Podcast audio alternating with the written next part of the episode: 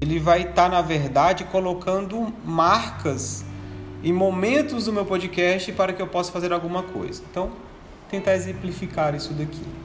É, estou gravando em dupla com Caetano, que foi o que me apareceu aqui na tela. Caetano parece que entende um pouco de locução, deve ter uma voz bonita, uma voz firme. Então, durante a gravação com o Caetano, quando eu vou fazer ali a minha transição da minha fala para a fala dele, eu posso adicionar um sinalizador